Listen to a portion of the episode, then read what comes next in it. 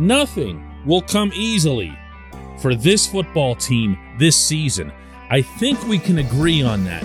But it also doesn't need to be perceived as borderline impossible. Good morning to you. Good Monday morning. I'm Dan Kovacevic of DK Pittsburgh Sports. This is Daily Shot of Steelers. It comes your way bright and early every weekday. If you're into hockey and or baseball, I also offer daily shots of Penguins and Pirates where you found this. If you are a regular reader of mine at DK Pittsburgh Sports, you'll find a column on our site this morning in which I really go hard at this notion that the Steelers are going to basically suck and it's it's universally it seems embraced. I, I shouldn't say universally. There there are some exceptions. I've seen a couple of pieces by the more analytical and less hot takesy types who have weighed all of the pros and cons of what the Steelers have done and have looked at the rest of the division and the schedule that they have and say, okay, well, you know, maybe there's something here. And I've seen a couple that have even gone as far as to say that they're going to win 11 or 12 games. I'm not ready to go there. But the general consensus, including the odds makers, who, of course, set their odds based on actual bets and humans putting their money down, have the Steelers at 7.5 wins. And I get into that in the column. And for anybody who would want or need a link to it, I'll be sure to include it wherever it is that you find this podcast. But there's one specific part of this that I feel is important to bring up, and it's got nothing, nothing to do with the Steelers. And that's that they have the NFL's third easiest strength of schedule.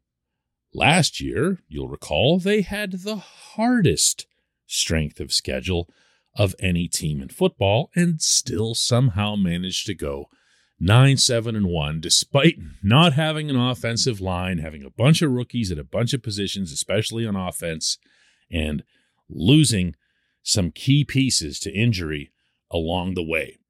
This year, that strength of schedule is the third easiest.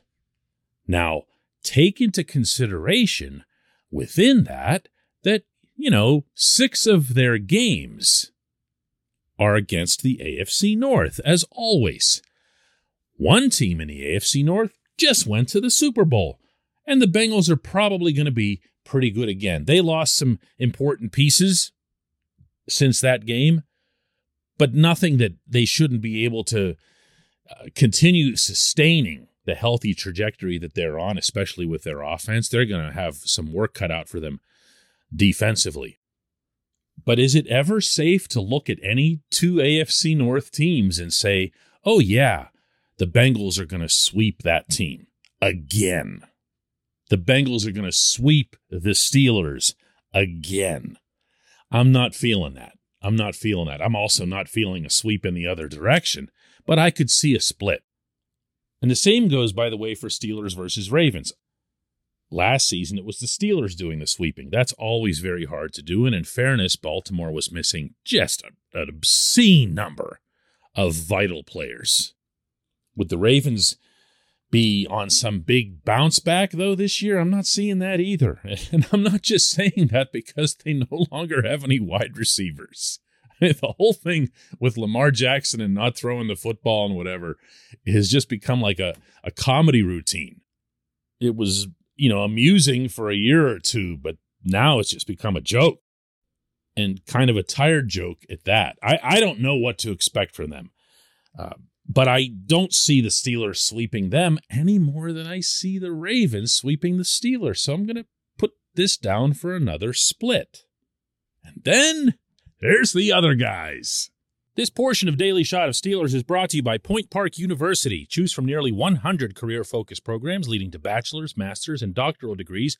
Choose when and how you'd prefer to do that studying whether it's at Point Park's gorgeous downtown Pittsburgh campus, whether it's online, maybe a flexible hybrid format would work best for you. Find out more about all of this at pointpark.edu. It remains to be seen to what extent the NFL will suspend Deshaun Watson.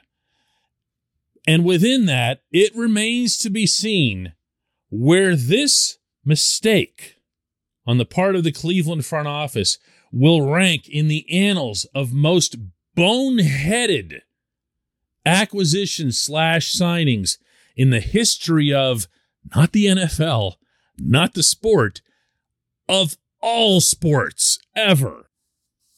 There is such a spectacularly staggering amount of money in this equation. And I'm not saying this in some way to make football sound more important than the accusations or anything to that effect. I think those of you who've been listening to me uh, for a long time will know I don't do that sort of thing. But this is a football show, and we're talking about a football team. And we're talking about a football team that's going to be devastated by this with no escape hatch, with nowhere to run. Because if you think that they can just go knocking on Baker Mayfield's door, oh, wait. If they do go knocking on Baker Mayfield's door and he comes back, that's even better for the rest of the division and everyone else the Browns play. Funny thing, when I went to do the research for this column, I looked at what the Las Vegas odds makers had for all of the teams in the AFC North. You know what they have for the Browns? None. They're not taking bets on them. You know why? Yeah, that's why. I'm not of the view that Watson was going to carry the Browns into contention. They've got a lot of other issues. And no quarterback, even one as capable as Watson, was going to be able to rewrite that script with the snap of a finger. But without him, without any quarterback, or with whoever they might be able to get in a panic in the final month leading into training camp, or if the NFL's decision comes deeper into camp, I'll say this, and I'm going to say it with conviction. There is no way this league or this commissioner, particularly after he completely blew it in the Ray Rice matter, will let Watson take a single snap in anger for the Browns. Not this year, and I don't think next year. And that's got to be done for a whole bunch of reasons sooner rather than later. I'm stunned that as we're speaking right now, he's not already on the restricted list. That the default mode is everything is okay. It's not okay. And once that decision is rendered, and it will be, the Browns are a total non thing. So, boomeranging this all the way back, if I'm right about the Steelers splitting with the Bengals and the Ravens, that would be what, four and two inside the division? That's not bad. That's not bad, considering that the majority of the weight when it comes to measuring strength of schedule, of course, is the other 11 games and not the six inside the division. Oh man, a lot of people are going to be surprised this fall when we come back. J1Q.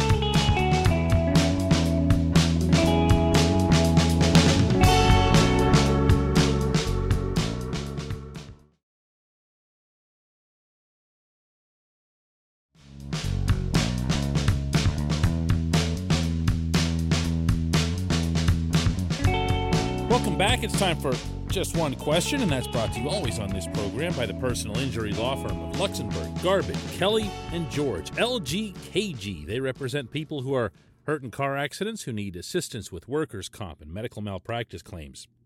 The attorneys at LGKG have been designated super lawyers, capital S, capital L, for the past 15 years. And yes, that is a real thing. The super lawyer designation is reserved for the top 5% of all attorneys in Pennsylvania. Learn more about them at lgkg.com or by calling 888 842 5454. Today's J1Q comes from Jeffrey Butler, who asks DK, I seem to recall a certain former Pro Bowl corner who remains unsigned, and I assume that his asking price goes down every day.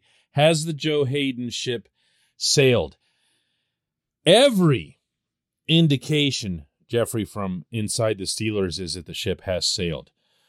Once the Steelers make up their minds that you are out of their plans, with very, very, very few exceptions, almost always cap based, then you're actually out of their plans. And if you didn't take the hint the first time, you might have to get it a second time.